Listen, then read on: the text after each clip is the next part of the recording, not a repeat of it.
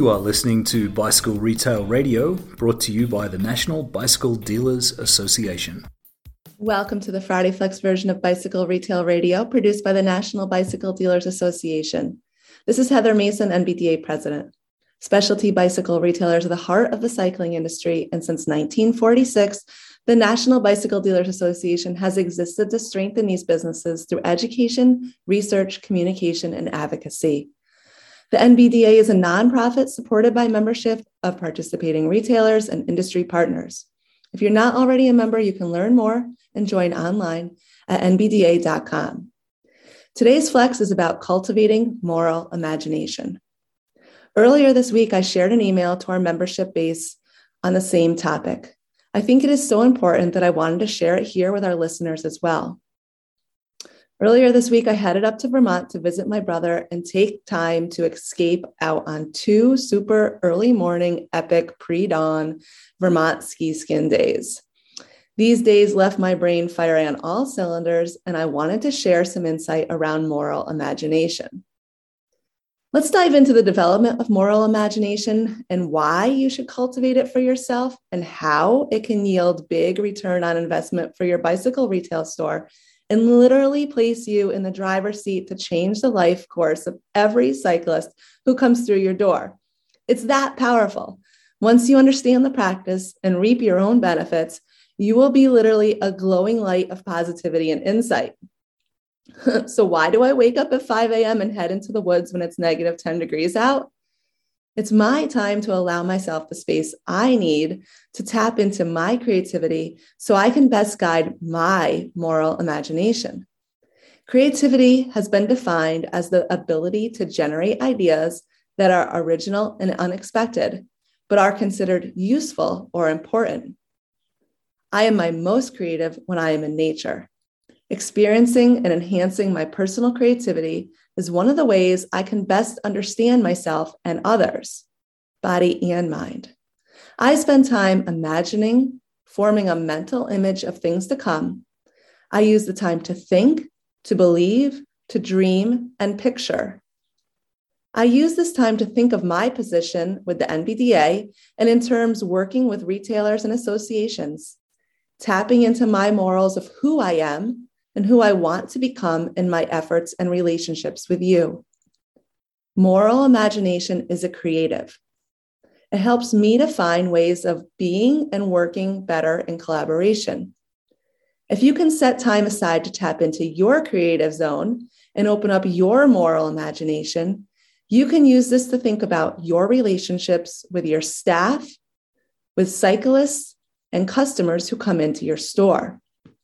Think of this as time to recenter, repurpose, reimagine, and then turn this creative power into best ideas that can be put into action for the service of others.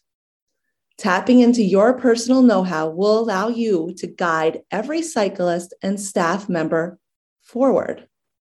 We can all engage in some moral exercise unique to us. For me, it is nature time. For you, it could be to pick up some poetry, dive into reading, or watch a movie that speaks to you. You could let art energize you, perhaps dance and let the music move you, or give your own creativity a workout by painting, writing, music making, or crafting. Nature time for me is what I would call a lucid dreaming practice into my version of a better future. What would I like? What is an ultimate end goal? How can I manifest this into reality? I try to get so lost in my imagination that it seems real. I can feel it, see it, and then later bring it down to ground. Let's see how this could be useful to you as a retailer. If we realize the value of this creative time, what if we could help our employees, cycling community, and customers find new vistas through our own actions, store policies, marketing efforts, interactions, and by overall developing a retail level community that supports and encourages individual growth at every level.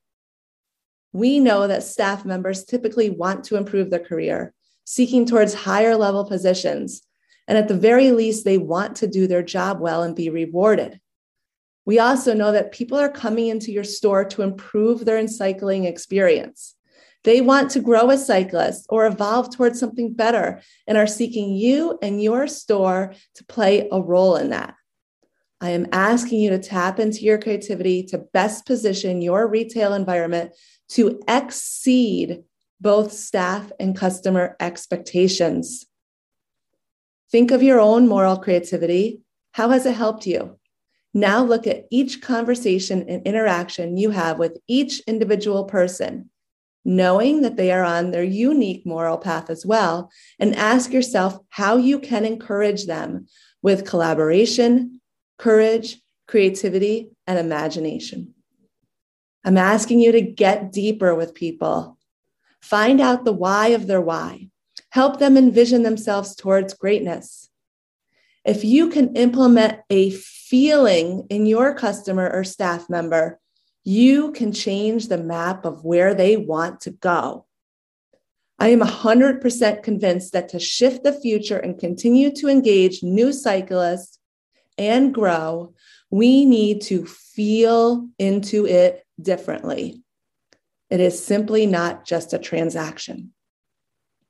All right, that is it for today. Cultivate your moral imagination. Prioritize this time for yourself. It's when we all do our best work. Remember, we are changing lives.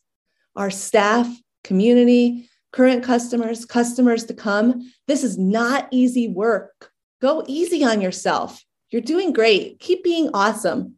Let us know how we can best support you. The NBDA extends our thanks to our membership base.